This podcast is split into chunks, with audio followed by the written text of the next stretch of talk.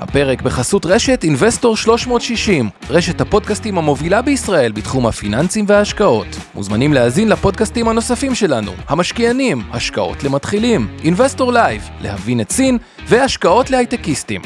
הופק ונערך על ידי שמע, פודקאסטים ויצירות סאונד.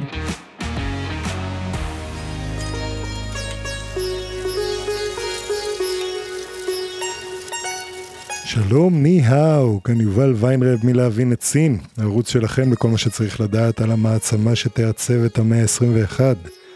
בפרק היום אני מארח לשיחה את דוקטור עמית שיניאק, חוקר במכון טרומן ובמכון לחקר הסייבר באוניברסיטה העברית.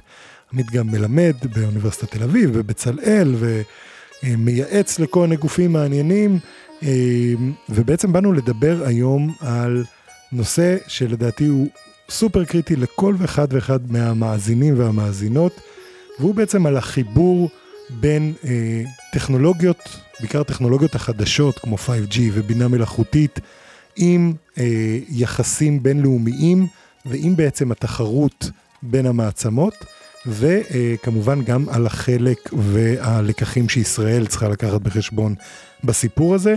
אה, עמית, כמו שתשמעו בפרק, הוא מאוד מאוד אה, בקיא בפרטים, עם המון ידע, גם אקדמי, גם פרקטי, רלוונטי, והוא חולק אותו בשפע, אז אני בטוח שתהנו, האזנה נעימה. אז שלום, ני-האו, וברוכים הבאים ללהבין את סין, דוקטור עמית שניאק. נעים מאוד. טוב, שמח מאוד שאתה פה איתנו היום. אה, אנחנו הולכים לדבר על, על נושא, אני חושב שהוא מאוד מעניין ורלוונטי לכל אחד מהמאזינים. יש כאלה שמבינים את זה יותר כמה זה רלוונטי להם, ואולי יש כאלה שכמה פחות. אבל גם מי שמבין יותר, אני חושב שנוכל אה, ללמוד פה הרבה דברים מעניינים.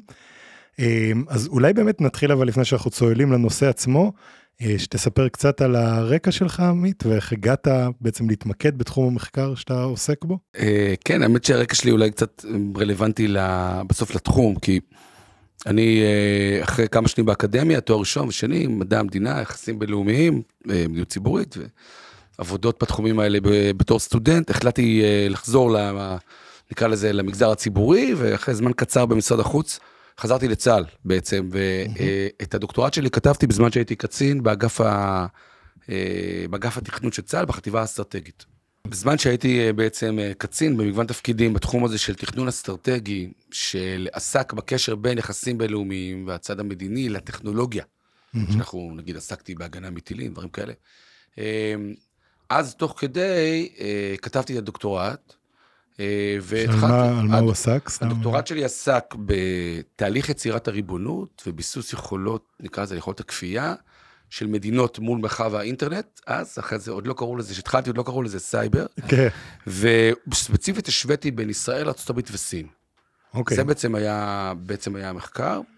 אה, כשהתחלתי, אז אנשים אמרו לי, מוקיריי באוניברסיטה אמרו לי, מעניין, עתידני, אח, יצירתי, אח, לא יהיה לך מה לעשות עם זה, וחבל שאתה הורס לך את הקריירה. כן. וכשסיימתי, אמרו לי, לא, זה בול העניין.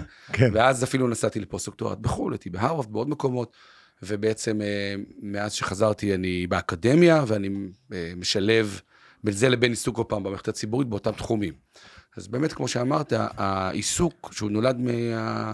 מתוך עשייה, אה, גם תיאורטי וגם פרקטית, הוא בקשר בין יחסים בינלאומיים, מדיניות ומדיניות ביטחון, וטכנולוגיות מפציעות, חדשות, ואיך הן משפיעות על כל הדבר הזה. המיקוד שלי מבחינת מדינות הוא מזרח תיכון, ארה"ב וסין, סין אסיה כזה.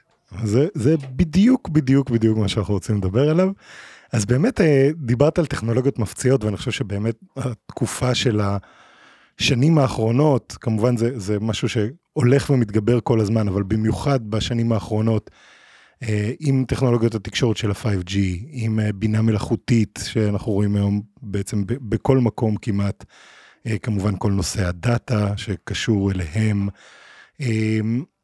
מה שקרה בשנים האחרונות זה שגם הטכנולוגיות האלה מאוד התקדמו ונהיו מאוד מאוד אה, מהותיות לחיי היומיום שלנו, אבל גם אה, בשנים האחרונות בעצם סין הפכה מאיזושהי מדינה שמנסה to catch up, ספציפית בתחומים האלה שדיברנו עליהם, למדינה שהיא ממש בחוד החנית, ב-5G ספציפית ובלפחות ענפים מסוימים של בינה מלאכותית, היא ממש המובילה.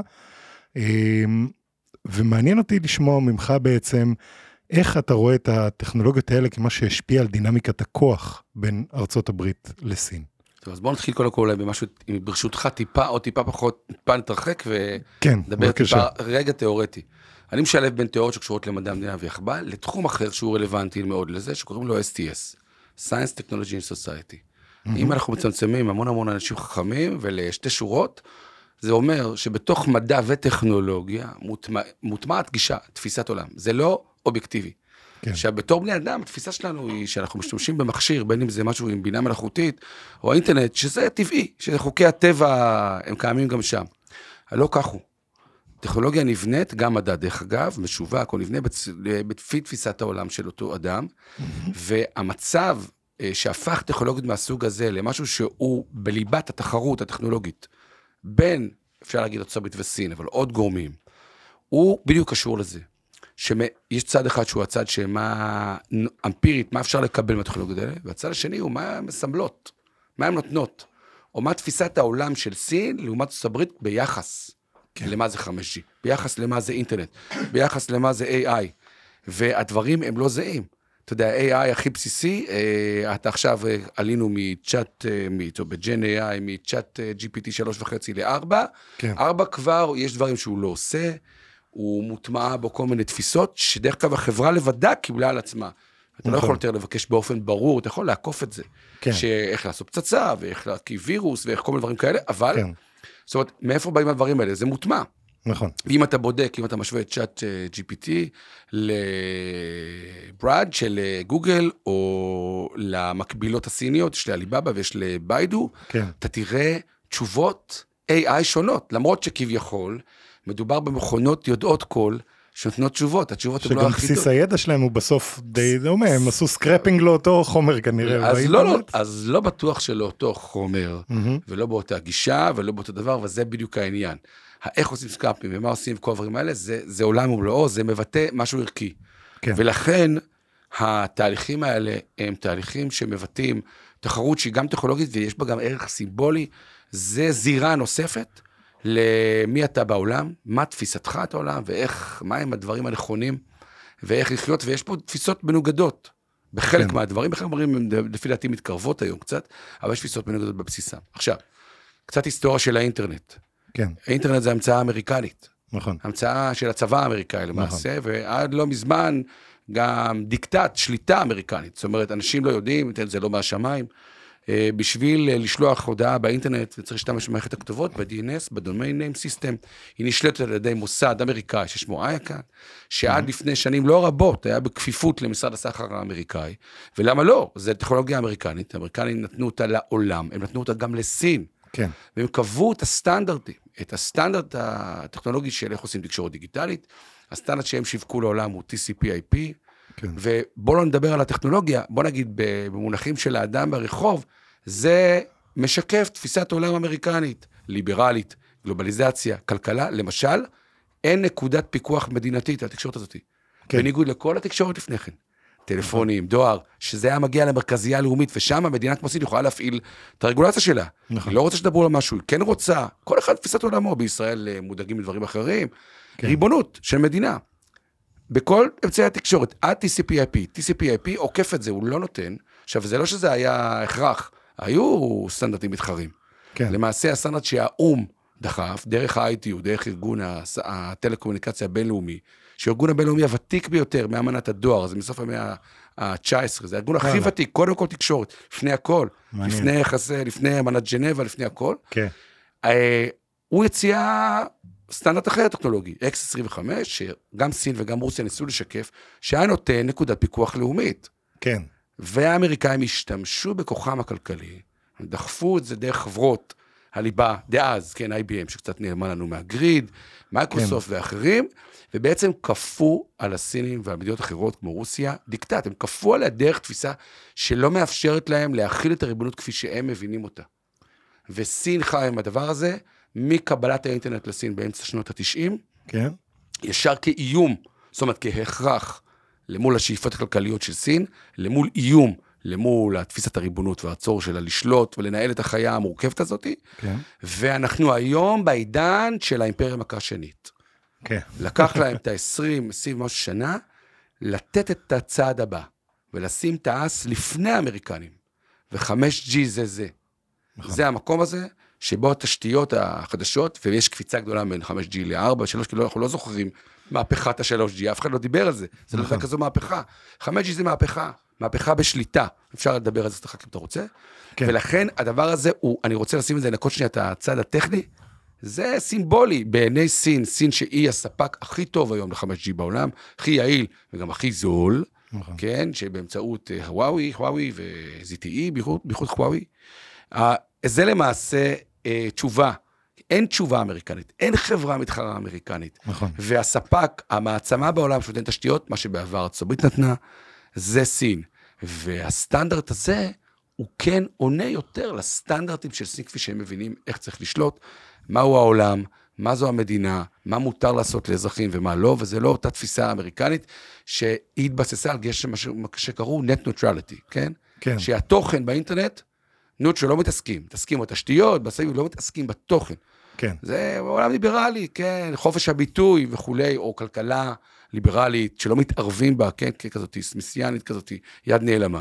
למול תפיסה שאומרת לא, וזו תפיסה שהיא תפיסה רשמית סינית, גם רוסית, כן. שמשווקת באו"ם ובעוד מקומות, שאומרת לא, יש cyber sovereignty, כן. הריבונות באינטרנט, הריבונות על הסייבר, כוללת את התוכן, זה content sovereignty, כן. החלטה שלי, מה אני עושה? אתה ארצות הברית, תעשי מה שאת רוצה. אני אצלי, בגבולות שלי, אני, מח... אני reasserting, אני מחדשת את ה... את ה... מתקפת כן. את הריבונות שלי בתוך הגבולות שלי, גם מה שעד כה היה נתפס כמשהו שהוא חף מגבולות, חף משליטה, כן. מייצר דמוקרטיזציה, דמוקרטיזציה, ואחת הדרכים החכמות, וזה מאוד ציני, שלוקח הרבה שנים ובסוף הוא מגיע לשם, זה לשים את התשתית ראשון, ולשים תשתית שהיא עונה על הדרישות הערכיות האלה. אז בקיצור, אנחנו בעולם של, אה, של מאבק על נרטיב, על סימבוליות, התחרות, שיש בה גם צד טכני וגם צד, צד, צד אחר, ערכי, פוליטי, אה, והייתי אומר אפילו רגשי לפעמים.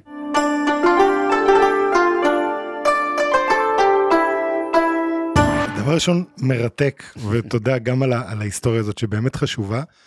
ואם ניגש שנייה, אנחנו תכף נדבר על, על, אה, על 5G ועל ה, מה, מה נותן לך בעצם זה ששמת את התשתיות ראשון והכל, אבל אחד הדברים הוא באמת שהזכרת, כלומר ב-5G זה אני חושב הפעם הראשונה שבאופן אה, די ברור, הסינים כבר לא ניצחו רק בגלל מחיר, אלא אפשר להגיד שגם ב-4G זה כבר קצת היה ככה, אבל ב-5G בטוח, שהם לא ניצחו רק בגלל מחיר, אלא הם באמת מבחינת IP, מבחינת יכולות, הם מציעים משהו מאוד מאוד מתקדם.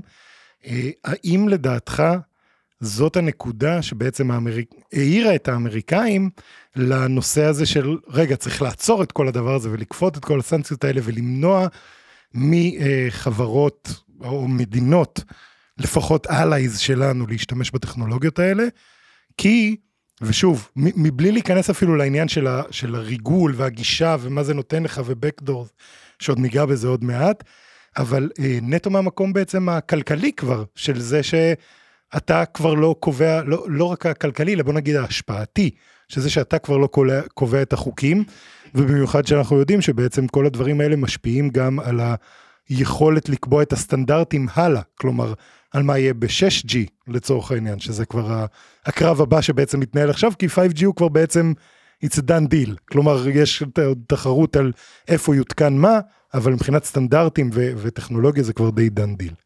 אז האם לדעתך יש פה התעוררות של האמריקאים כי הם הבינו אוקיי אנחנו מאבדים שליטה ויכולת השפעה על המדינות שבהם הטכנולוגיה הזאת שהיא בעצם עמוד השדרה של התקשורת העולמית אנחנו מתחילים לאבד שליטה פה ואולי גם בנפיץ כלכליים ומזה הגיעה בעצם ההתעוררות הגדולה הזאת שראינו בחמש שנים האחרונות. כן, אבל זה חלק ממגמה. כן. מה מה שקוראים the turn to Asia, כן? מאותו בעצם תזוזה אמריקנית שקרתה, אה, נקרא לזה ממשל אובמה, כן. אה, לפני עשור, אה, והלאה, שבאה בעצם להגיד בעידן המלחמות במזרח התיכון, אנחנו מחזירים את מבטנו למיקוד המרכזי הנכון מבחינת כן, מעצמה, וזה סין, כן. ונקרא לזה המערכת האסייתית. אנחנו רואים את המקומות האחרים, גם במזרח התיכון וזה, גם בהקשר הזה. כן. והדבר הזה הוא חלק מתנודה גדולה שנולדה מתוך איזו התעוררות כזאת. כן, יש פה התעוררות משמעותית מאוד של ההבנה אה, של הממשל בארצות הברית, בייחוד בעידן אה, טראמפ, ואנחנו רואים שגם בממשל ביידן לחלוטין הוא ממשיך את אותו קו, זאת אומרת זה לא, זה לא, אפילו איפשהו בצורה יותר אפקטיבית. בצורה אפשר להגיד. יותר אפקטיבית, פחות כן. נקרא לזה אה, פומבית, אבל את אותו כן. קו. והוא להתעורר ולהגיד, כן, הטכנולוגיות החדשות, ישנה תחרות טכנולוגית, היא מול סין, בחלק מהמקומות. אנחנו לא מאוזנים, סין עולה עלינו, אנחנו לא צופי עתיד, אנחנו במצב קיים, נכון. היא להתעורר, הפסדנו את הקרב של ה-5G, בואו נעבוד על ה-6G, יש מקומות שאנחנו בתוך הקרב, AI, וזה קשור לתעשיית השבבים אה, המתקדמים, בהיבטים כאלה, יש מקומות שבהם ידנו על העליונה, למשל ב cloud, בשירותי ענן, ענן ציבורי, ענן אה, ביטחוני וכאלה דברים, שזו סוגיה מרכזית נוספת, כן. שעכשיו נמצאת ובעוד כאלה דברים, ושזה במוקד, ומדובר בשורה של מהלכים מרתקים. מהלך ראשון מעניין מאוד שהתחיל אצל טראמפ, הוא, האמריקאים פוצחים במתקפה דיפלומטית שמכונה The Clean Network Initiative, מהמם. שבו בעצם הם פונים למדינות העולם ואומרים, "את- אנחנו מבקשים שלא תיקחו 5G סיני. אין לנו מה לתת לכם בתמורה, את- אין לנו, אין לנו קחו 5G אריקסון, קחי מקביל. נוקיה, הם קחו- לפחות מה כן, שנקרא זה friend, זהו. friend, זה לכו, friend, כן, לכו על סקנדינבים. עכשיו, זה כן. מצחיק. עכשיו, ומצד שני, אה, מתוך אמירות, לפעמים גם עמומות, לא תמיד עם אחיזה מלאה, באמת, זאת אומרת, עם משהו מאוד מאוד פרקטי, אבל עם אמירות קשות שאומרות לא, אבל, יש הדבר הזה קשר ישיר למערכות היחסים הדיפלומטיות, הרגישות, הביטחוניות, הטכנולוגיות שלנו. אתם רוצים להמשיך איתנו? אתם אה, בעלי ברית שלנו מבחינה ביטחונית וצבאית ודיפלומטית, לא נוכל לעשות זאת אם המערכות הביטחוניות, לפחות הציבוריות, הביטחוניות, הדיפלומטיות, המדיניות שלכם, יתבססו על 5G סיני. כן. והמענה הוא מענה מאוד מגוון. ישראל כמובן מצדיעה, אין מה לעשות, כן. יש, יש פה בכל זאת אה, יחסי, אה, אה, לא הייתי כלומר קליינט, מתקרב לזה בוודאי בסיוע הביטחוני, כן. ואיננה יכולה אה, לעשות משהו אחר, והיא, היא, היא, זה, זה, זה נאמר. לעומת זאת, מדינות אחרות, אירופיות, אה, כמו גרמניה ואחרות, למרות הקשרים העמוקים עם הברית, בוחרות באיזשהו דרך ביניים, שבה נקרא לזה המגזר הפרטי מתנהל לפי חוקי המגזר הפרטי, ויכול לכלול- בתוכו גם תשתיות אה, סיניות, אבל הם מנסים להבדל את זה מהמגזר הציבורי והביטחוני, שבו מונעים את הדברים. עכשיו, הדבר הזה כמובן, יש לו העצמה לעולם של אפליקציות, הרבה פעמים מעצרי, אה, זה, מעצרי טיק טוק, כל מיני דברים שהיו בעצם, הם יותר בעולמות הסימבוליים. כן. הוא מקבל מצד שני, את, הוא מתקף את מה שהם עושים מאוד מאוד חד בעולם השבבים וה-AI, ומה שהם עושים, וכבר היום, איך הם ממנפים את מה שהם הבינו שכן יש להם עוצמות, למשל בעולם הענן. כן. שאם תרצה להעמיק עליו, שבו למשל ישנם תשובות סיניות, שם ידם לא על העליונה. זאת אומרת, הם לא הספקים המרכזיים, אבל זה, אנחנו במקום של מאזן. בתחום הזה, בניגוד לצבאי, צריך להגיד את זה. כן. כי צבא הסין הוא לא משתווה לצבא ארצות הברית, בוודאי כן. לא ביכולת שלו לעשות פאוור פרויקט, להקרין עוצמה בעולם, כן? כן, אלא נכון. הוא מתרכז בסין ובחצר האחורית של סין. אה, לעומת זאת, בתחום הטכנולוגי, הן מתחרות. הקרנת העוצמה הרכה הטכנולוגית, שם יש תחרות ראש בראש בעולם, בין סין לארצות הברית, בתחומים האלה, בתחומים של טכנולוגיות מפציעות וחדשות, וה, וה, והאמריקאים רואים איך מדינות הולכות על המענה הטוב, היעיל והזול ביותר, והוא לא אמריקאי. נכון. כי אין גם מענה אמריקאי, הן הולכות לסיני והם רואים את השתרשרות הדברים. וכל זה, וחשוב להגיד, לפני שיש הוכחה אחת, שמישהו אשכרה ניצל תשתית סינית, או הסינים ניצלו כדי לשאוב מידע, לגנוב מידע או משהו כזה. כן. זאת אומרת, מדובר בפוטנציאל מוערך, כן. בכוונות uh, שיודעים עליהן אולי, אבל בשום, אין שום דבר שיעמוד בבית משפט. נכון. אין שום הוכחות פורנזיות כאלה ואחרות. וזה מראה את הכוחם של דימויים. אה, יש להם אחיזה במציאות בדימויים האלה, כן. אבל עכשיו זו פוליטיקה קשה מאוד, שאין לה שום אקדח מעשן שמניע אותה, ובכל זאת היא שם, ומדינות עושות החלטות קשות בהקשר הזה, וזה גם נתפס, שאתה מצדד עם ה-5G במחנה שאתה איתו. כן. והאם כן, אתה כן. קורץ, אתה באמצע, האם אתה איתנו או איתם, וכולה אתה בחרת תשתית, תשתית הבאה למדינה מבחינת אה, נכון. תשתית תקשורת, וזה כבר בחירה שמייצרת אה, הבנות שזו בחירה ערכית, ובחירה יותר משמעותית מזה. נכון, ו- וזה זה נקודה מאוד מעניינת אגב, כי אתה יודע, אחד הדברים, אין אקדח מעשן, אבל אני חושב שאפשר להגיד בקלות, שמי כמו האמריקאים יודע איזה כוח יש לך כשאתה שולט בעצם בתשתיות התקשורת בעולם, ומה אתה יכול להוציא מהם, וראינו את זה, בוא נגיד, רק דברים שכן יצאו, אז אה, מה שראינו למשל עם אה, סנודן, או כל מיני הדלפות דומות, אני, שבסוף, אפ, אני אפילו הייתי מפריד את זה. זאת אומרת, כן, סנודן חשף בהדלפות שלו את השימוש שהאמריקאים עשו מבחינת איסוף מודיעין, כן, באמצעות תשתיות ויותר נכון אפליקציות של חברות אמריקניות, כן. שככל הנראה הדלתות נפתחו שם בשיתוף פעולה כזה ואחר ולא בכפייה, כן. אה, ובכל זאת אה, זה נעשה גם כנגד אזרחים אמריקאים, זאת אומרת זה נעשה נכון. באופן כללי לצורכי מודיעין. בוא, נ- זה אולי משהו עוד יותר מתקדם וקיצוני. בוא כן. נפריד את זה מההבנה מה זה אומר שאתה עכשיו אה, תצטרך להשתמש בתשתית סינית לצורך מימוש הכלכלה המודרנית שלך, זה צריך לענות על סטנדרט סיני.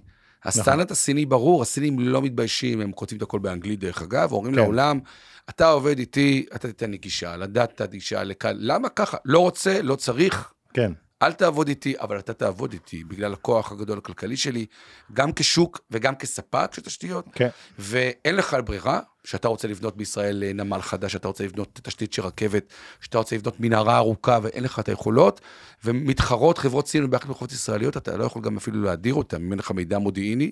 כן. זאת אומרת, הן מתחרות אה, תחת המעטה המשפטי הקיים, כן. יש להם זכות ביחד עם חברות ישראליות, ובסוף אתה משער מה יקרה, זה כוח הרבה יותר רך מצד שני. כן. זו שאלה טובה, מה יותר חשוב, מה יותר מפחיד.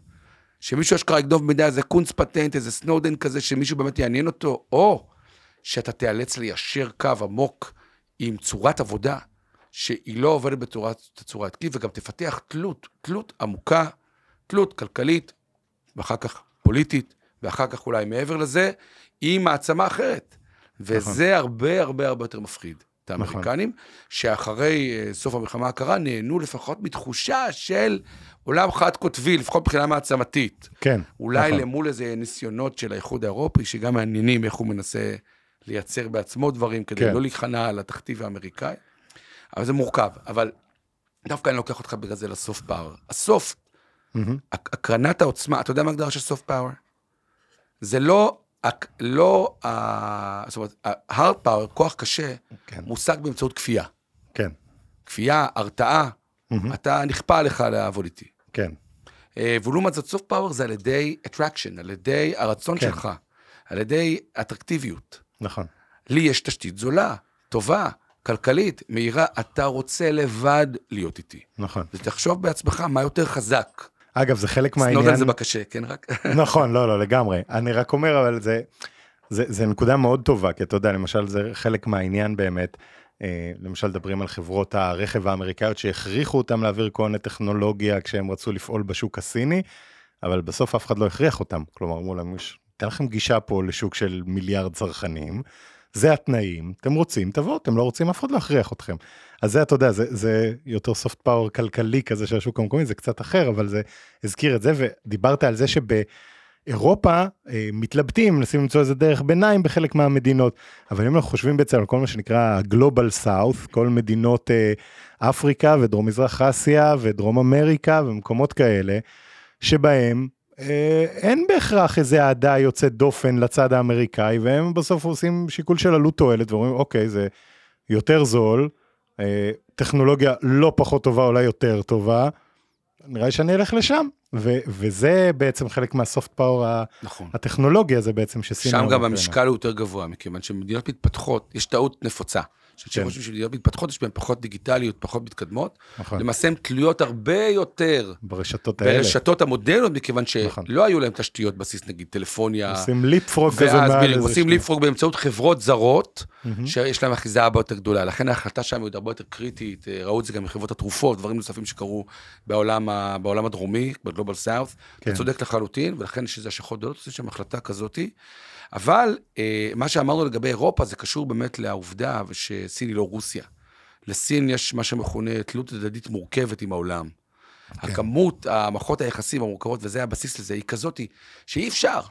גרמניה לא יכולה עכשיו להתעלם מהכלכלה הגרמנית, שמתבססת המון על הקשרים עם, עם למשל, עם, עם סין, מאוד. נכון. ולהגיד, טוב, אז אנחנו, ואז נסבול כל מיני סנקציות או פגיעה. היא צריכה להתנהל מאוד בזהירות, מכיוון שיש לה תלות הדדית מורכבת עם סין. כן. בניגוד לזה שהיא רק קונה נגיד גז מרוסיה, וזה מאוד עצוב, ובסוף יהיה פתרון. כן. זה לא קשר כזה סטיחי כזה, קו שתיים, אלא תלות של מלא מלא קווים וקשרים, נכון. וזה, וההתייחסות לנושא הזה של תשתיות דיגיטליות משקף את זה, אי אפשר להימנע, צריך למצוא דרך גם להיות עם, להרגיש בלי, כל, כל הדברים האלה, איך עושים את זה.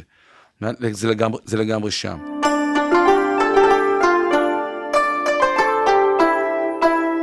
בעצם אז אם אנחנו מסתכלים רגע אולי לנסות לעשות איזושהי השוואה בין סין אה, לארצות הברית. כלומר, איך סין מנסה למצב את עצמה בנוף הבינלאומי, בעיקר בהקשר הזה של הטכנולוגיות החדשות, אה, לעומת ארצות הברית. בעצם איך היא משתמשת גם ב- בכל התעשייה הטכנולוגית המתקדמת שלה כאיזשהו כלי במדיניות החוץ והאסטרטגיה הדיפלומטית שלה, אה, לעומת איך שארצות הברית עשתה את זה. תראה, הנושא של העבודה של אה, מדינות, השילוב, היכולת שלהם לרתום בעצם את כל מה שיש שם, כולל המגזר הפרטי, והמגזר המחקרי האקדמי, והמגזר הציבורי, ולעבוד ביחד, אחד ממקורות העוצמה המשמעותיים ביותר היום של מדינות. ישראל, בואו נפתח סוגריים, טובה מאוד באקוסיסטם הזה. כן. זה קשור לתרבות מאוד מאוד ספציפית, למיטריזציה להרבה מאוד דברים, למקור של תעשיית ההייטק הספציפית שלנו נכון. והקשר של הצבא, והיעדר, נקרא לזה, אה, אין, אנשים לא נרתעים, כי אם בעצמם היו חיילים, התחילו ב-8200, חוזרים, יוצאים, כן. והדבר הזה הוא משהו שונה. ארה"ב, מדינה מערבית, מדינה עם כל החברות המובילות, מתקשה המון פעמים לרתום את החברות האלה לטובתה.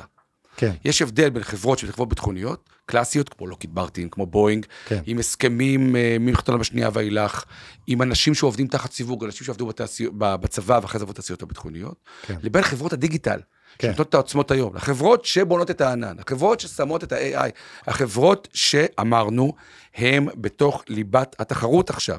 כן. שם קשה לרתום, יש את אותו East-West Gap, אותו פער, כן. בין אה, לובשי הג'ינס והטישרטים, סטיב ג'ובס like, מ- שלמדו בסטנפורד, מסתובבים, אתה יודע, ב Silicon Valley, כן.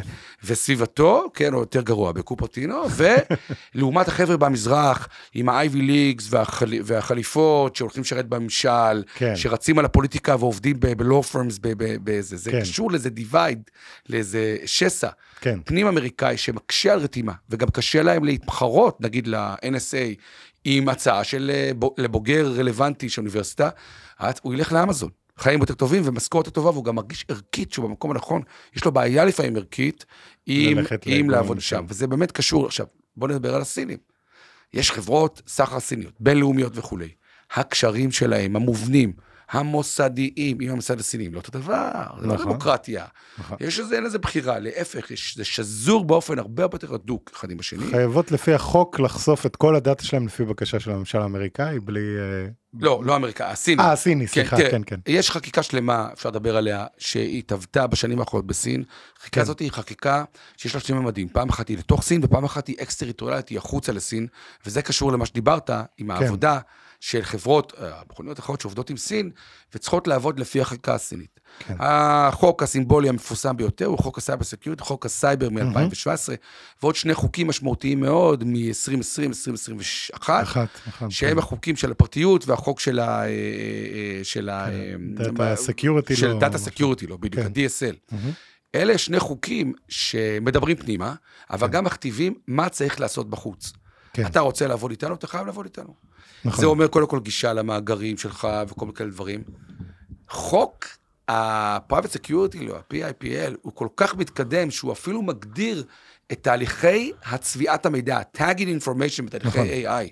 נכון. זה ראייה קדימה עצומה של סין, וזה הבנה שלה, שהכוח הכלכלי שלה, עם החברות שלה, ועם חברות זרות שרוצות לעבוד איתה, הוא כזה חזק, שחוק שהיא עושה בפנים, הוא בעצם מקרין עוצמה החוצה. נכון. הוא מחייב סטנדרט בחוץ. יש על זה מחקר גדול עם אה, דוקטור דורון אלה באוניברסיטת חיפה עכשיו, שהם כן. כותבים על איך עושים בדיוק את השימוש בדבר הזה, וזה מרתק. נכון. זה שימוש עוצמה רכה. עכשיו, אמרנו שלאמריקאים בפוטנציאל יש הכי הרבה עוצמה רכה. ומצד שני, חברה שמספקת אה, יכולות ענן, כן, נגיד אמזון, כן. לכל העולם, וזה בפוטנציאל העוצמה הוא אדיר. יש גם חקיקה אמריקנית דומה, שמאפשרת לאמריקנים גישה למידע וכולי, אבל הרתימה של החברות האלה הרבה יותר קשה. לכן, האקוסיסטם של משטר אוטוריטרי, משטר שאיננו סמכותני, שאיננו דמוקרטי, שהתרבות שלו היא תרבות אה, לאומית, שבה אה, פועלים ביחד או שאתה מחוץ למשחק, כן. וכולל אה, כל מיני מנכ"לים של חברות כאלה שחטפו בראש בסין, כן. כי הם התחילו להתרמז כמו איזה דמות מפתח מדי, דמות כוחנית מדי, כן, שמאיימת על שלטון המפלגה. שלום אתה- לג'ק מא. ולדידי בדיוק. שחטפה בראש. כן. אלה דברים, זה, זה עולם אחר.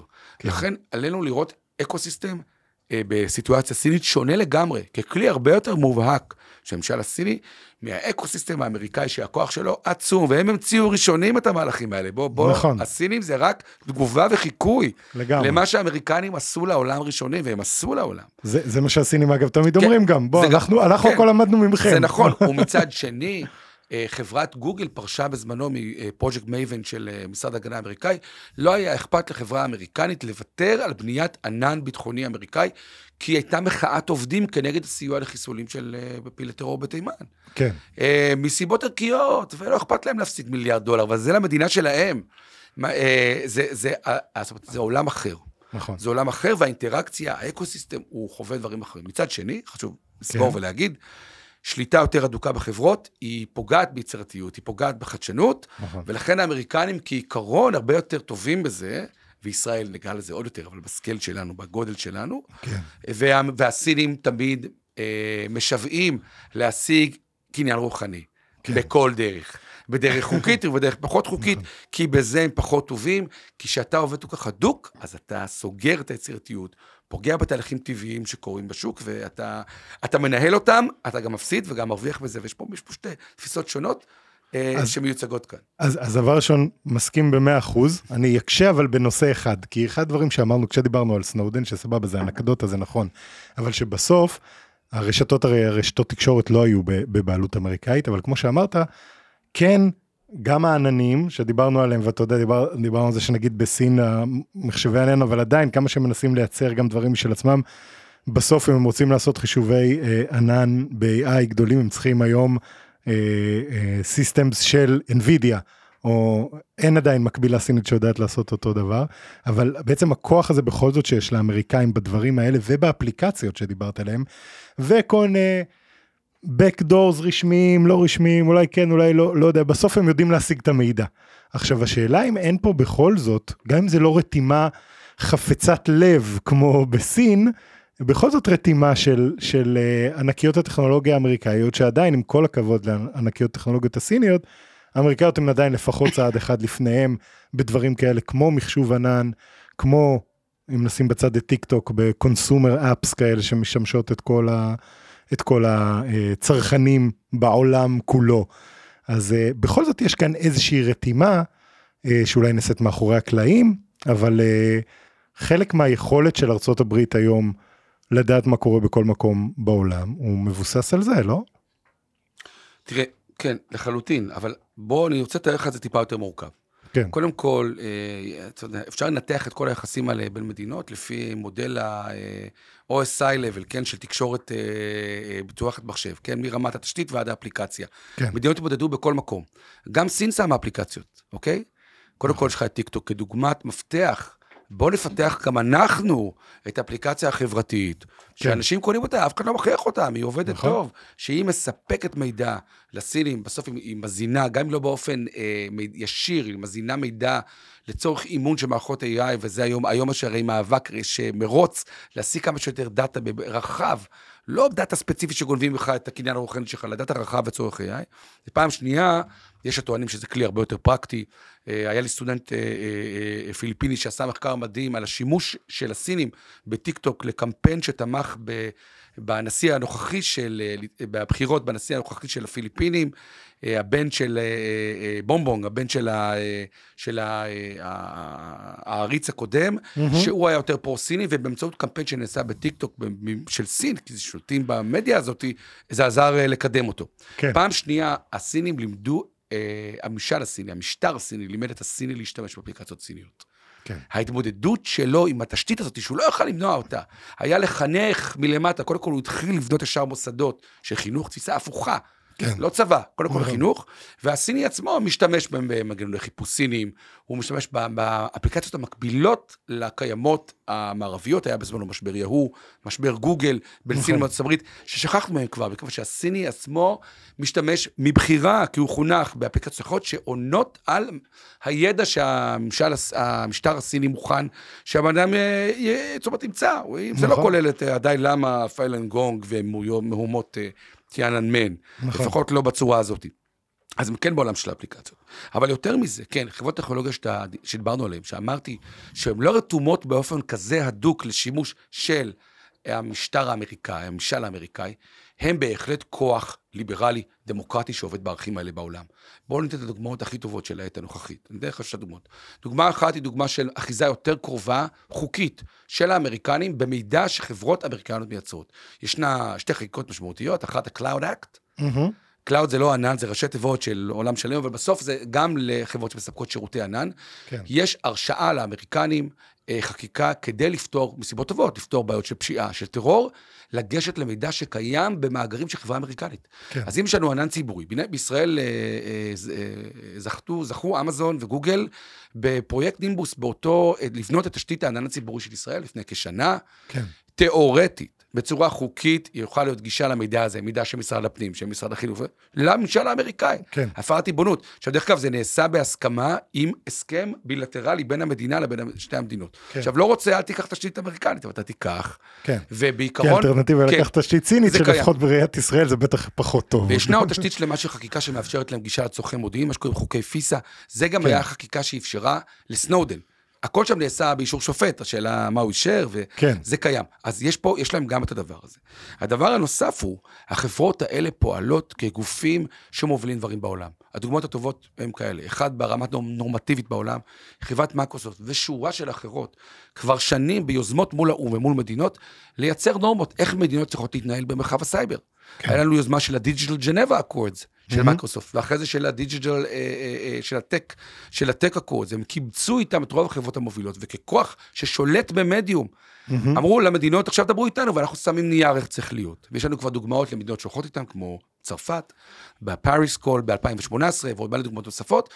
עכשיו אני יכול להגיד לך, בלי להרחיב, כי זו סוגיה גדולה בפני עצמה, שבאו"ם זה מקום שבו כבר ברור שיהיה שיח גם איתם, בגישה שהם קוראים לה מולטי סטייק הולדר אפרוץ', אין דרך להכיל נורמות בעולם הזה בלי לעבוד איתם, אז הן משפיעות שם, משפיעות, והשפעתם היא, היא לא בכיוון סיני, כן. היא בכיוון יותר דמוקרטי ויותר בעולם הזה. פעם שנייה, תראה מה קורה באוקראינה. זה הלקח הכי גדול. יש לנו כן. את המלחמה הראשונה בין מדינות, שבהם חברות הדיגיטל הבינלאומיות לקחו צד. הם כן. נלחמים עם אוקראינה. נכון. סופית. ב- ביחד עם אוקראינה נגד רוסיה. שרידותה של כן. אוקראינה לא הייתה קיימת אילולי אה, חברת סטארלינק לא הייתה מחליטה בהבך של מענה לטוויטר. כן, אה, לתת אה, תשתית במקום תשתית שמדינה אה, נוספת הרסה, רוסיה הרסה כן. התשתיות הקיימות. הם עזרו להגר את כל המידע הדיגיטלי של ממשלת אוקראינה למדינה זרה. זו פעם ראשונה שמידע דיגיטלי הוא מושא לתקיפה, ומהגרים אותו. זה פתרון, זה כן. עולמות שלא היינו בהם. מדהים, נכון. ופעם שנייה חברת מייקרוסופט ואחרות נלחמות שכם ושכם בעולם הסייבר. אנחנו לא רואים שם הצלחות גדולות סייבר, של סייבר של רוסיה, למרות הצפי כן. הגדול שזאת תהיה מלחמת הסייבר הגדולה, כן. וזה לא קורה, הרבה כי הם לקחו צד. זה א', ממחיש את הכוח שלהם, וב', אומר, באיפה הם מצדדים. כן, מה זה אומר לנו, למדינות העולם? או, או, זה אומר המון. צריך לנהל איתם קשר. האם כן. הם יתמכו בי בפעם הבאה שאני אלחם, לא יודע מה, בלבנון, בעזה, או, אני לא יודע. אנחנו לא יודעים באיזה צד ניתפס, ואיך אילון מאסק יקום בבוקר, ועם מענה לאיזה טוויטר של מי, כן. הוא יצדד במי. אלה דברים עמוקים, ואז החברות האלה הן בהחלט agent, יש להם כוח, הן משנות דברים בעולם, הוא דמוקרטי, הוא ליברלי, הוא לא בקנה אחד, אחד לאחד עם הממשל האמריקאי. יש מקומות שיותר, כמו ה Cloud Act הזה, חקיקה, ויש מקומות ש... אה, איך אומרים, אחרי שאילון מאסק עשה את זה, האמריקאים אמרו לו תודה, כאילו, בוא תספר לנו מה אתה עושה, אני, אנחנו לא, לא תאמנו, כן, שתבין. כן. דרך אגב, הוא הותקף, התשתיות, הותקפו, תקיפות סייבר כנגד תשתיות לווייניות, הוא התמודד עם זה מדהים, הוא הדף את הרוסים לבד. לבד? שגם האמריקאים אמרו לו. נפלא, תלמד אותנו, אנחנו לא יודעים לעשות את זה טוב כמוך. מדהים. features. ומדינות היום אומרות, למשל, בהגנת ענן, אני יכול לבנות לבד, לא, לא טוב לעשות את זה כמו אמזון, לא ינהל ולא אגן טוב. כן, ולכן יש פה עולם שלם שהחברות האלה תופסות מקום. נחזור לשים ארצות הברית, החברות הן בליבה של אמצעי השפעה, כן. יש להם גם עולם של עצמם, והן גם אה, מצד שני חיות בעבודה עם, בתיווך ל- למדינות, והם חלק מההתארגנות הזאת שקשורה ליחסים בינלאומיים וטכנולוגיה מפציעה, סין וארצות הברית.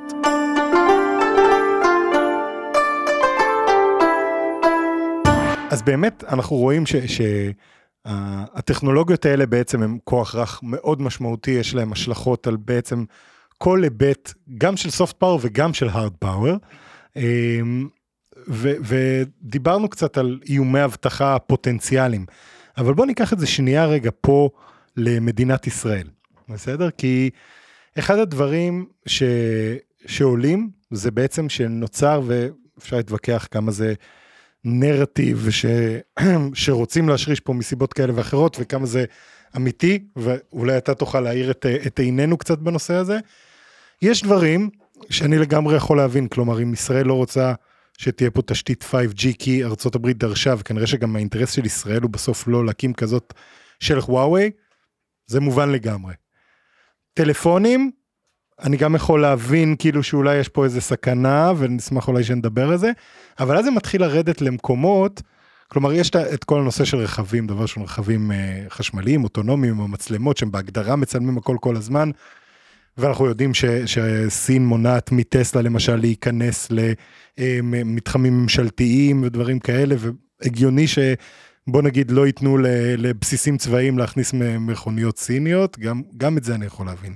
אבל זה מגיע לאיזשהו מקום כזה, שבעצם אה, אסור שיבנו תשתיות סיניות אה, של הרכבת הקלה, של נמלים, של כבישים מהירים, של דברים כאלה, הכל, כל מה שסין עושה הוא כביכול איזושהי סכנה ביטחונית. עכשיו, איפה בעצם שמים את הגבול? איפה יש איזשהו משהו שאתה אומר, אוקיי, אם הם יעשו את זה, לא משנה כמה אני טוב בסייבר הגנתי וכמה אני יודע לשים מערכת חוקים ולדרוש מהם to comply ושאני אוכל גם לבדוק אחרי זה שאני, שהם עומדים בזה ו- ו- ולנקוט באמצעים אם לא. ו- ויש כנראה דברים כאלה כמו למשל רשתות 5G, אבל איפה המקומות שבהם אתה אומר, אוקיי, יש פה עלות תועלת, ואני אומר עכשיו, ה- היכולת של סין לבנות תשתיות שהן הכרחיות להרבה מאוד היבטים קריטיים ואסטרטגיים של המדינה, לעשות זה בצורה הכי טובה, הכי יעילה, הכי זולה מבחינתנו. אז איפה שמים את הגבול ולהגיד, אוקיי, זה אני מסוגל להתמודד, וגם אם יש פה עכשיו סכנה שאולי ישתילו מיקרופונים או כל הדברים כאלה, אני יודע, אנחנו, וואלה, בסייבר אנחנו טובים, אנחנו יודעים לזהות את, ה, את האיומים, יודעים להגיד מה הדרישות, איך אה, לפקח על הדברים האלה, ולקחת אחריות. איפה בעצם שמים את הגבול הזה? איפה הגיוני לשים את הגבול הזה? אתה אומר פה על כמה דברים שונים. פעם אחת זה עולם האבטחה, באמת, בוא נשים אותו שנייה בצד, למרות שהוא כן. מורכב ומשמעותי, יש פה כל הזמן אתגרים. אה, העולם הזה של תקשורת דיגיטלית, לא בנו אותו עם תפיסה של ביטחון בראש, זו גבינה שוויצרית, שבה החורים כל היום מתגלים, לא ברורים לך. כן. זה בלתי נגמר, וככל שיש יותר דיגיטציה ויותר אינטרנט אוף תינגס, יש יותר חורים ויותר פוטנציאל לפגיעות. ולכן הוא בפירוש אתגר, גם אנחנו טובים, אנחנו כל הזמן במרוץ, כן. וגם מי שרוצה, וכן, הסינים בהיבט הזה הם אתגר, לא רק הסינים. גם הצפון כן. איראני פורסם, שהיו פה גם אחרים.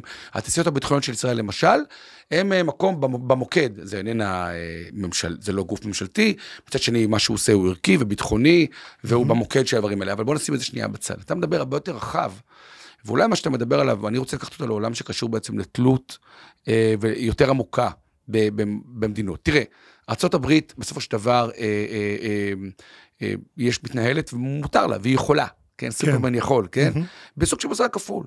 היא כופה על ישראל, למשל, להקים את הוועדה לפיקוח התשתיות זרות, כן. בגלל השקעות של סין, בגלל, לא רק בבנייה של תשתיות, כאן למשל, האם הם יקנו תנובה, האם לתת לסינים לקנות פה עוד חברות, אה, אחת מחברות המובילות של ביטוח בישראל, כן. משהו כזה, התמודדות לגיטימית מסחרית, ומה זה אומר מבחינת תלות, מה מבחינה גיאו-אסטרטגית, מבחינה מדינית, בעוד שצריך לזכור שארצות הברית היא מדינה פדרציה, שבה אה, יש לה הרבה, הרבה פחות ריכוזית, שבה מלא מהגופים הם פרטיים, שבה יש המון המון קשרים אה, ופיקוח אה, ותשתיות אה, שהן בבעלות סינית. נכון. אחד המאמרי הליבה אה, שכתב אה, פרופסור באוניברסיטת תל אביב, אה, יובל שביט, פרופסור למדעי המחשב, ביחד עם מקבילה בשם כריס דמצ'ק ב Naval College בארצות הברית, שהפך תוך, מפרסומו תוך חודשיים ל must read לקצינים בווסטפוינט בארצות הברית, הוא חשיפה, מחקר שהוא משלב יחבל עם טכנולוגי שהראה ששליש, 30 אחוז, מכל התקשורת האינטרנטית בארצות הברית הולכת לסין.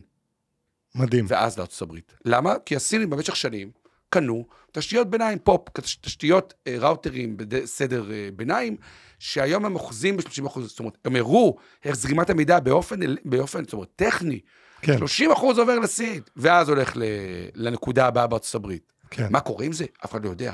מה זה גורם לך לחשוב? או-אה.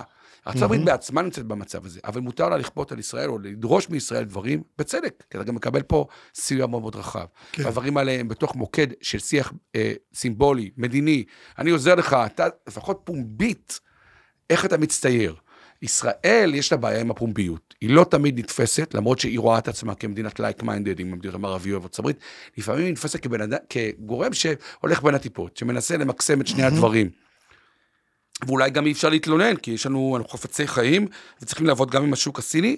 מצד שני, ישראל איננה עושה שום דבר ביטחוני עם הסינים, בשום צורה, נכון. וזה אחרי כמה אה, פרשיות, פלקון וההרפי, ואחרים, שאחרי הפלקון, ארה"ב כפתה על ישראל הקמה של אה, אגף במשרד הביטחון לפיקוח ייצוא ביטחוני. היא נכון. כפתה עלינו הקמת אגף. זה דברים גדולים שרק מעצמה שמשלמת כל כך הרבה כסף, נכון. יכולה לעשות, ובינינו, אוקיי, אני לא אוותר על התקציב, על הסיוע. ביטחוני, שהוא עליו... מ- מובן. לגמרי. אבל בואו ניקח את זה טיפה, טיפה יותר אה, אה, עמוק. היום אנחנו בעידן חדש, וזה עידן שלא היה, שהוא מאתגר ריבונות של מדינה. עד כה, תשתיות קריטיות לאומיות היו בבעלות המדינה. כן. או בבעלות חברות שרשומות ברשם החברות של אותה מדינה. אז כן. בישראל יש לנו חברת חשמל אחת, היא חברה לאומית, מהמם. וזה קל, זה קל להחיל עליה מה שאתה רוצה, מאבטחה כזו ועד אבטחת סייבר. כן, שכך, זה קל. בארצות הברית יש לך מלא חברות, בערך 3,000-4,000, הרבה יותר קשה להחיל עליהם רגולציית סייבר, אבל רובם חברות אמריקאיות. נכון. מה קורה שאתה לא יכול לבנות לבד תשתית? אתה חייב ענן, כי אתה כלכלה מודרנית, ויש פה ecosystem מטריף, אתה לא רוצה להרוס אותו. כן, הענן הזה זה רק אופציה אמריקנית, כמעט רק. כן. ולראשונה בהיסטוריה, אה, מדינות נאלצות לי- לייצר, להסתמך על תשתית קריטית לאומית, שהיא פעם אחת שחברה פרטית, כן, ופעם שנייה זרה, לא מקומית. כן.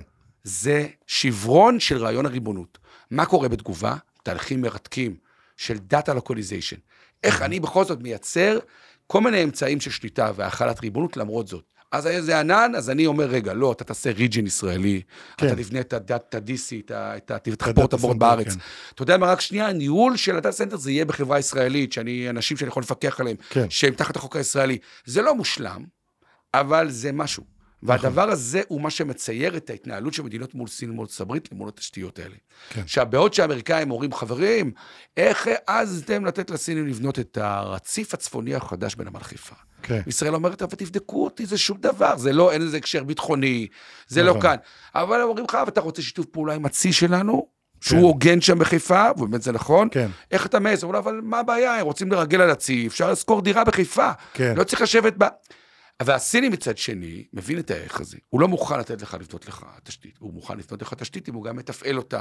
נכון. הוא רוצה אחיזה, זה חלק מה-Belt and Road Initiative. נכון. וה-Digital Silk Road בהיבט הדיגיטלי. נכון. אני גם יוצר תלות, אני יוצר קשרים, אני מעמיק את הקשרים על בסיס יכולתה לתת לך תשתיות. האמריקאי מבין את זה. למרות הטיעונים הביטחוניים, מה שמשמעותי זה המארג שנוצר, שבו אתה גם מסתמך אולי בדברים מסוימים עכשיו על סין. עכשיו, ישראל רחוקה מזה מאוד.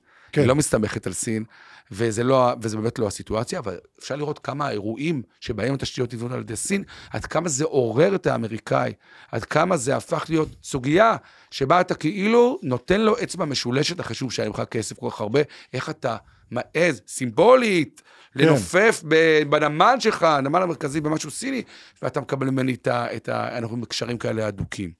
הדברים האלה מורכבים. אבל הם לא חד-חד ערכיים. וצריך לראות אותם, א', להבין את ההבדל בין תשתית רגילה לתשתית דיגיטלית, שנותנת את החברה זרה. כן. ואיך אני מייצר פה דרגות חופש, כולל מול האמריקאי, כולל מול הסיני וכולי. כן. עוד דבר שלא דיברנו עליו, זה שאין היום יותר הפרדה בין תשתיות אזרחיות לצבאיות וביטחוניות. נכון, נכון. אז זה- הצבא יטיס את הטילים ואת המטוסים על אותו 5G של אריקסון, או של נוקיה במקרה של ישראל.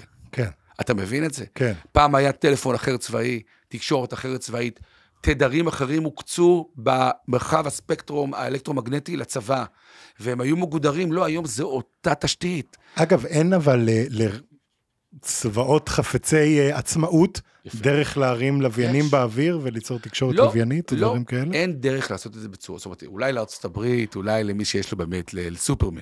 כן, לא, אין, זאת אומרת, יש יכולת תיאורטית, פרקטית, מעשית, מבחינת סקלביליות, מבחינת כלכלת, ניהול, לחימה, כן. דברים כאלה, זה לא סקלבילי. אתה לא יכול כן. להחזיק את זה ברמה כזו, אתה מעדיף להוציא את הכמה לבני קונץ פטנט, דברים ספציפיים, רגישים שאתה צריך, כן. או תקשורת כזו ואחרת, בעוד שאתה צריך, אתה צריך, אה, אתה במרחב לחימה רווי תקשורת בטווח המחשב, שכל טיל וכל מטוס מתקדם, משדר לאחור באמצעות של מדיה דיגיטלית, נכון. ואתה צריך לעבוד על הדבר הזה. אבל מה אתה כן יכול לעשות? אתה יכול לפתח יכולות הצפנה ויכולות בידול, יכולות שמקנות לך דרגות חופש, אבל לא בתשתית, כן, על בסיס התשתית. מעניין. וזה נורא מעניין. למשל, אה, יש את ההבדל בין metadata ל microdata, כן? אז uh, אתה יודע להגן, אתה יודע להצפין את המידע שהמל"ט שולח. הוא מוצפן. כן. אבל המידע על המל"ט, על המל"ט עצמו, איפה הוא טס, שהוא טס, המקרו-דאטה, כן. שקיים באוויר, הוא, הוא אפשר, היום אפשר לנטר אותו. כן, עליו הרבה יותר קשה להודות. הוא כבר על התשתית של התקשורת, נגיד, של GPS. לא דיברנו על GPS. נכון. שאם כבר אתה רוצה שליטה אמריקנית, זה נכון, הדבר לגמרי. הגדול. שזה וה- הסינים מנסים מאוד להילחם בזה עכשיו. עם והרוסים הביידו ואחרים, כן. אלה דברים, וגם איך אתה מתמודד, אתה יכול להתמודד בתוך התשתית, אתה יכול לנסות להציב תשתית מקבילה ומתחרה, כמו עם ה-5G או עם אה, GPS אחר, והמרחב הוא תמיד בין שתי האפשרויות האלה. דרך אגב, זה גם מקום לשיתוף פעולה בין מדינות, אתה יכול לבוא למדינה חברה, שנינו מול תשתית כזאת, בואו נחשוב על פתרונות משותפים. בצבא הגרמני עכשיו ישנה מחלקה שלמה במשרד ההגנה הגרמני שעובדת על digital sovereignty. כן, זאת אומרת, היום ממסדים ביטחוניים צריכים לייצר ריבונות דיגיטלית בעולם שבו הדיגיטציה יצאה מהידיים שלהם, והיא לא סתם שהיא לא שלהם, היא בידיים פרטיות, שיקולים מסחריים, כן? אילון מאסק תומך באוקראינה כי רוב אה, בעלי המניות והצרכנים שלו, הוא יודע שזה מה שהם זה היו הצד רוצים. שהם נמצאים בו. זה כוח עצום. זה נכון. כוח עצום, והוא בלתי שליטה של מדינות, הוא מצר את צעדי המדינות, ויש פה מתח חדש שמתנהל בין עצמאות לבין כניעה לדברים האלה, ו... וסין וארצות הברית מייצגות בתוכו שתי תפיסות עולם, שתי כתבים שבתוכם אתה מתנהל. טוב, תשמע, עמית, דבר ראשון, כל, כל שאלה ששאלנו עכשיו, כמו שחשדנו שיקרה בהתחלה, זה בקלות היה יכול להיות פרק בפני עצמו בפודקאסט. אז uh, תודה דבר ראשון שאתה מצליח לתמצת את הדברים ככה לנקודות העיקריות, ואני מקווה שיצא לנו לעשות עוד איזה פרק ככה לחפור בכמה נושאים באופן יותר עמוק. Uh, אבל בוא ננסה ככה לסיום, uh, מה לדעתך ישראל צריכה לעשות? אז דיברנו על, על העניין הזה שנגיד של דיגיטל סוברטי, ודיברנו באמת על העניין המאוד רגיש והמאוד ברור שאין פה שאלה בכלל, אני חושב, לכל בר דעת, שישראל מסתמכת על הברית, ובצדק, ויש לנו יחסי לקוח VIP פלוס פלוס פלוס, שלא נקבל בשום מצב ובשום סצנריו מסין, וברור באיזה צד אנחנו בכל הנושא הביטחוני. אבל איך בכל זאת, כי בסוף מעבר לצד הביטחוני יש פה המון אינטרסים כלכל, כלכליים, אה, תשתיתיים, דברים ש, שישראל בכל זאת יכולה וכדאי לה להיות מסוגלת לקבל מסין, בלי לפגוע באיזון העדין הזה מול האמריקאים. אה, איך עושים דבר כזה? כי אמרת נכון, אז, אז ארה"ב יש לה דאבל סטנדרט בהקשר הזה, והיא יכולה לכפות אותו, ומובן. בכל זאת, ו- ואני אגיד גם, הרבה מדינות שעושות את זה, ומאזנות, וגם אומרות לאמריקאים, אה, לוחצות להם איפה שצריך בשביל להגיד להם, לא, לא, לא, אז לא, אולי אני אלך לסין בכלל. ואגב, מקבלות בדרך כלל יחס יותר טוב מהאמריקאים, כי הם צריכים to win them over, אם זה אינדונזיה ואם זה ערב הסעודית, ויש עוד כל מיני אה, דוגמאות כאלה. ברור שישראל לא במקום הזה. אנחנו באופן חד ומובהק לגמרי במחנה האמריקאי, ובצדק. ובכל זאת, איפה ישראל יכולה כן לאזן, ולא ל- לשרוף בעצם את כל הבנפיטס שהיא כן יכולה לקבל מסין, שלא מהווים איום ביטחוני. תראה, זה, היחסים עם סין תמיד מורכבים, אוקיי? מאז כן. ומתמיד, ונאמר על ידי ראש הממשלה הנוכחי בקדנציות קודמות, שישראל צריכה למקסם את, ה, את הצד הכלכלי, לצד שמירה על הקשרים הביטחוניים של ארצות הברית וכולי, למקסם את הצד הכלכלי עד כמה שאפשר עם סין. אבל תראה, בוא, בוא, בוא נדבר על זה. ישראל היא, במע, היא במעמד מאוד מאוד בעייתי. מצד אחד, היא איננה מדינת אמצע, היא לא הודו. שיכולה פעם לבחור ככה או ככה בין רוסיה לבין זה, לפעמים הרבה פעמים, הרבה פעמים ישראל מוכרת למשל נשק למדינות שהן מדינות אמצע. זו בחירה כן. טובה בין, זה לא רוסי וזה לא אמריקאי, זה, זה כן. בחירת אמצע, הודו זו דוגמה טובה. אה, היא איננה מדינה עם עוצמה גדולה, כמו נגיד גרמניה, עוצמה כלכלית ואחת שיכולה להגיד, חבר'ה, בכל זאת, אני כלכלה גדולה באירופה. הולך להפסיד אה, עכשיו עשרות מיליארדי דולרים. כן, וארצות הברית יודעת להתנהל איתה, עם הדבר הזה, יש לה משקל גדול, היא איננה עם המשקל הסגולי הזה. כן, ועוד דבר, ישראל איננה במחנה ההדוק ביותר האמריקאי. היא לא חברה בנאטו, נכון. היא איננה במה שמכונה ה-Five Eye Community, אותה קהילת מדינות אה, פוסט מלחמת העולם השנייה, אנגלו-סקסיות, שמשתפות את המידע המודיעיני ביניהם, שזה ארצות נכון. הברית, קנדה, אה, אוסטרליה, ניו זילנד אה, ובריטניה. כן. אה, אנחנו לא שם. נכון, ומצד שני, יש לנו יחסים עמוקים מאוד, שבו אנחנו בעצם אה, בראש סולם מקבלי הסיוע הביטחוני, ה-FMF, Foreign Funds, האמריקאי, מזה שנים רבות, ומסתמכים עליו באופן מושלם. שלא לדבר גם על כן, אה, כל העזרה באו"ם ודברים ו- כאלה. ודברים- כן. והרבה דברים נוספים. נכון, ה- ה- ויש פה קשר הדוק, ומצד שני, שניות. האמריקנים יש להם הרבה שניות לגבינו. הרבה חשש, היו כל מיני מקרים, פולארד ואחרים, והיחסים האלה הם יחסים הרבה יותר מורכבים, שהם דורשים מאיתנו להתנהל בצורה מורכבת. כן. ישראל לא מספיק בהקשר של הבחירות האלה שלה, של תשתית דיגיטלית וכולי, יודעת לשדר לעולם שהיא באמת חד-חד ערכית עם, ה- עם הממסד האמריקאי. כן. הרבה פעמים אינטרסים, וזו שאלה טובה, איזה אינטרס גובר. נכון. אה, אנחנו רואים אה, את זה עכשיו אגב בהקשר גם של רוסיה ואוקראינה שהזכרת קודם, שישראל יושבת על הגדר, מכל מיני סיבות, ו- ויש פה, וסיבות מוצדקות, אבל יש פה גם את הצד הפומבי, איך אתה נתפס כן. בעולם. דרך אגב, זה שישראל יושבת על הגדר, פוגע בה לא רק ביחסים עם ארצות הברית. מדינות אחרות אומרות, אוקיי, הבנתי, אולי אני לא אקנה ממך מערכת נשק, כי את מדינה שבבוא העת אולי תשב על הגדר. כן. אני לא יודעת אם תתייצבי איתי, תספקי לי מה שקבענו, חלקים שאני כי את, יש לך, כן. אוקיי, יש לך, יש לך סט לחצים מורכב, ואת מתנהגת באופן מורכב, אז את סיפור מורכב, ואני לא נכון. בטוחה, אני לא בטוח שאנחנו לעשות יחסים עם סיפור מורכב. כן. אז ישראל, היא צריכה פעם אחת להעביר את, ה, את, ה, את המקום הזה בצורה יותר ברורה.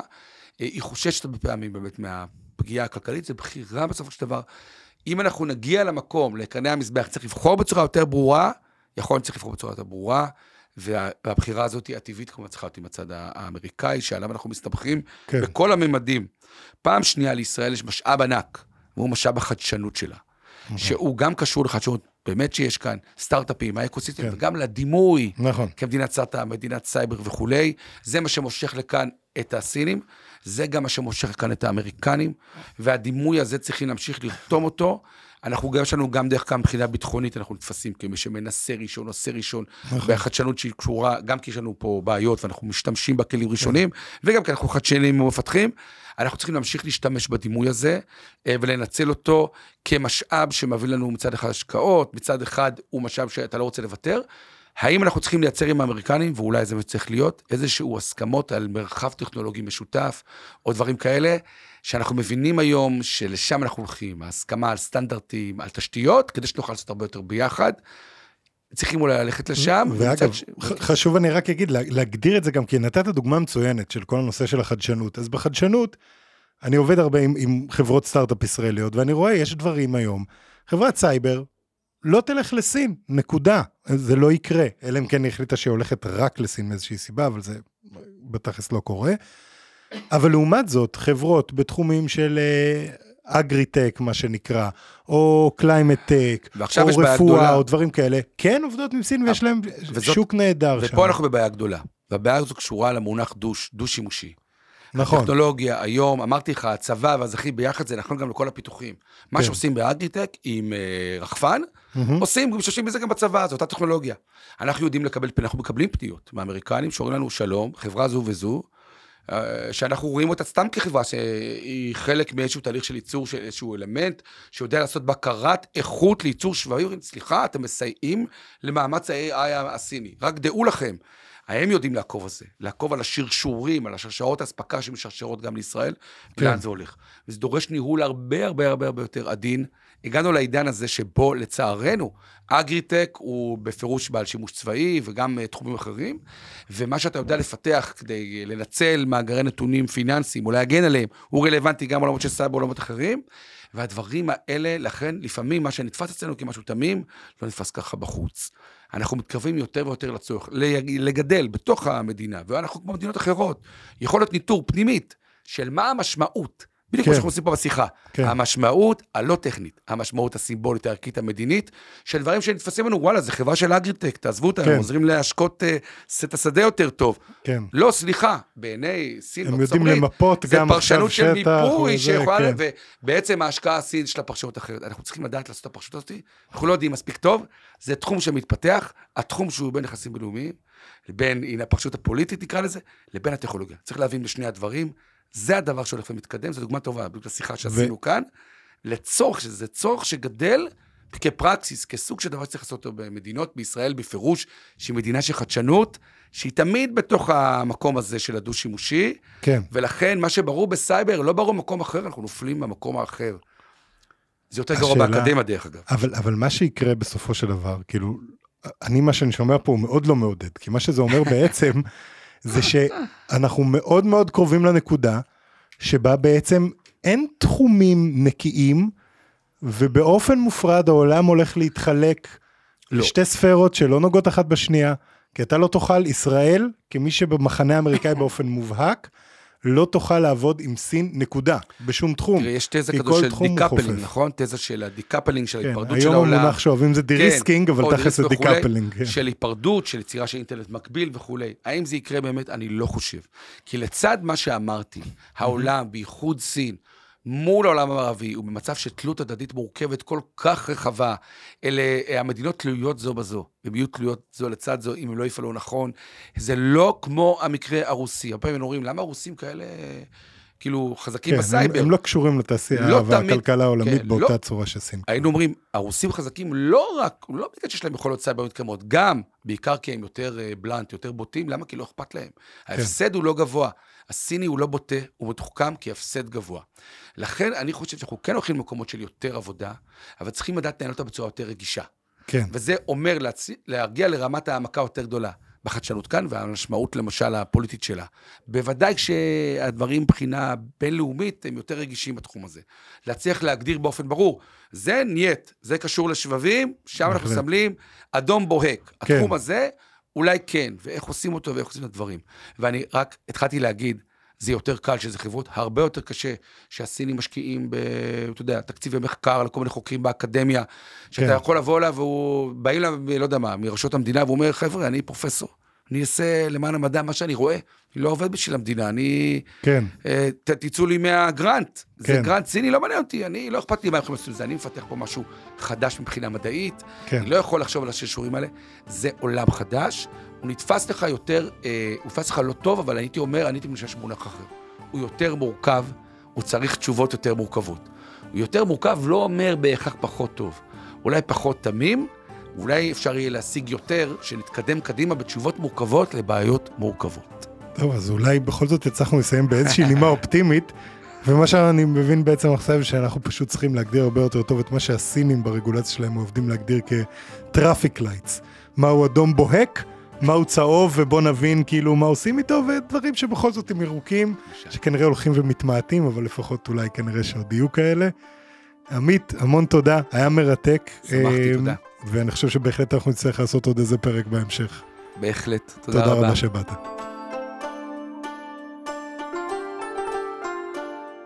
תודה רבה שהגעתם עד כאן. אם נהניתם, אני אשמח אם תדרגו את הפודקאסט ותשתפו אותו עם חברות וחברים שנראה לכם שימצאו אותו מעניין. אתם מוזמנים להצטרף לקבוצת הפייסבוק או לערוץ הטלגרם של להבין את סין, או לעקוב אחריי, יובל ויינרב, בטוויטר. אם אתם רוצים להאזין לפודקאסטים נוספים בנושא פיננסים והשקעות, אני מזמין אתכם להאזין לפודקאסטים של רשת אינבסטור 360. אני יובל ויינרב, תודה רבה לעמית שיניאק שהיה איתנו כאן היום, לשם הפודקאסטים ויצירות סאונד על ההפקה, ובמיוחד ליונתן גל היקר כאן באולפן, ותודה רבה לכם על ההאזנה. עד הפעם הבאה, צייג'יה. מעוניינים ללמוד יותר על עולם ההשקעות? האזינו לפודקאסטים נוספים שלנו. המשקיענים, אבנר סטפאק ועומר רבינוביץ' בתוכנית אקטואלית עם כל מה שחם בעולם ההשקעות. Investor 360 Live, אורן ברסקי ועומר רבינוביץ' מארחים את בכירי שוק ההון ומבינים את הטרנדים החשובים לשנים הקרובות. להבין את סין עם יובל ויינרב, עם כל מה שרציתם לדעת על הענקית מהמזרח. השקעות להייטקיסטים עם צח איציק, שיבנה איתכם תוכנית כלכלית להגשמת החלומות שלכם, והפודקאסט ההשקעות למתחילים, לכל מי שעושה את צעדיו הראשונים בעולם ההשקעות.